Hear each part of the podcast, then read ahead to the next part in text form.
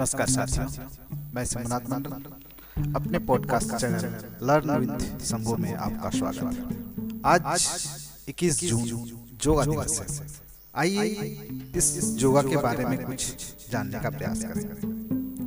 योग क्या है? व्हाट इज़ योगा योग सही तरह से जीने का विज्ञान है। और इसलिए इसे दैनिक जीवन में शामिल किया जाना चाहिए। ये हमारे जीवन से जुड़ी भौतिक मानसिक भावनात्मक आत्मिक और आध्यात्मिक आदि सभी पहलुओं पर काम करता है। जो कार्य एकता या बांधना है इस शब्द से हम अपने परिवेश को आपस में बांधने में सक्षम होते हैं। जोग शब्द संस्कृत के यूज़ से आया है। जिसका मतलब है जुड़ना। आध्यात्मिक स्तर पर इस जोड़ने का अर्थ है सार्वभौमिक चेतना जो व्यक्तिगत चेतना के साथ एक एक संबंध में जुट जाते हैं। व्यवहारिक स्तर पर जो शरीर मन और भावनाओं को संतुलित करने और तालमेल बनाने का एक साधन है। यह जो या एकता आसन प्राणायाम मुद्रा बंद सटकन और ध्यान के अभ्यास के माध्यम से प्राप्त होती है। तो जो जीने का भी एक तरीका है। अपने आप में ये एक परम उद्देश्य है जो सबसे पहले लाभ पहुंचाता है।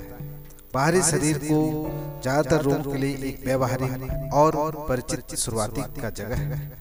जब इस स्तर पर असंतुलन का अनुभव होता है तो अंग मांसपेशियाँ नसें सद्भाव में काम नहीं करते हैं बल्कि वे एक दूसरे के विरोध में कार्य करते हैं। योग से इन्हें आपस में जोड़ने का कार्य किया जाता है। जो मानसिक एवं भावनात्मक स्तरों पर काम करता है। रोज़मर्रा की ज़िंदगी में तनाव और बातचीत के परिणाम से बहुत से लोग अनेक मानसिक परेशानियों से पीड़ित हो जाते हैं जिसका इलाज एकमात्र जोग है। हमने इस जोग को विभिन्न प्रकार मानसिक एवं शारीरिक उपचार में लगाते हैं। इनका एक शक्तिशाली प्रभाव इसलिए है क्योंकि यह स्वभाव और एकीकरण के सिद्धांत पर काम करता है। योग स्थमा मधुमेह, रक्तचाप, गठिया, पाचन विकार और अन्य बीमारियों को आसानी से ठीक कर देता है। खासतौर पर जहाँ आधुनिक विज्ञान आज तक उपचार देने में सफल नहीं हुआ है, वहाँ जो एक कारगर इलाज का साबित होता है। जो जो कुछ नियम है। अगर आप उस कुछ सरल नियमों को पालन करें तो जो को आप अवश्य लाभ के रूप में प्राप्त करेंगे। जो किसी गुरु के निर्देशन में ही संपन्न किया जा सकता है। सूर्योदय एवं सूर्यास्त के वक्त योग का सही समय होता है। योग करने के पहले स्नान अवश्य कर लें। जो खाली पेट में करें। अर्थात योग के पहले दो घंटे में आप कुछ न खाएँ। आरामदायक वस्त्र पहने। तन मन स्वच्छ करें योग करें। किसी शांत वातावरण में साफ़ जगह पर योग का अभ्यास करें। अपना ध्यान अपने योग पर अभ्यास पर केंद्रित रखें।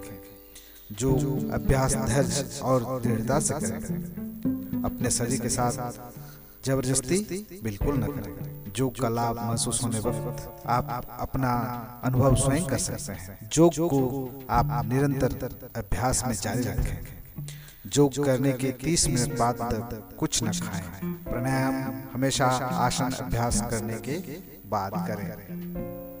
आइए योग के विभिन्न कुछ आयामों को जानते हैं। योग विभिन्न प्रकार के होते हैं। जैसे भुजंगासन सूर्य नमस्कार गरुड़ासन हलासन शीर्षासन कुर्मासन, मकरासन मत्यासन पद्मासन और इस तरह के अनेक सारे योग हैं, जिसे हम आसानी से कर सकते हैं। तो इस प्रकार मनुष्य को योग के द्वारा अपने शरीर, मन और विचार को शुद्ध करने में मदद मिल सकता है। इस तरह योग हमारे लिए ऋषि मुनियों ने जो प्रदान किए हैं वह हमारे लिए बहुत ही उपयोगी है। तो इस तरह आप भी योग का अभ्यास करते रहे। यह पॉडकास्ट सुनने के लिए आपका बहुत बहुत धन्यवाद।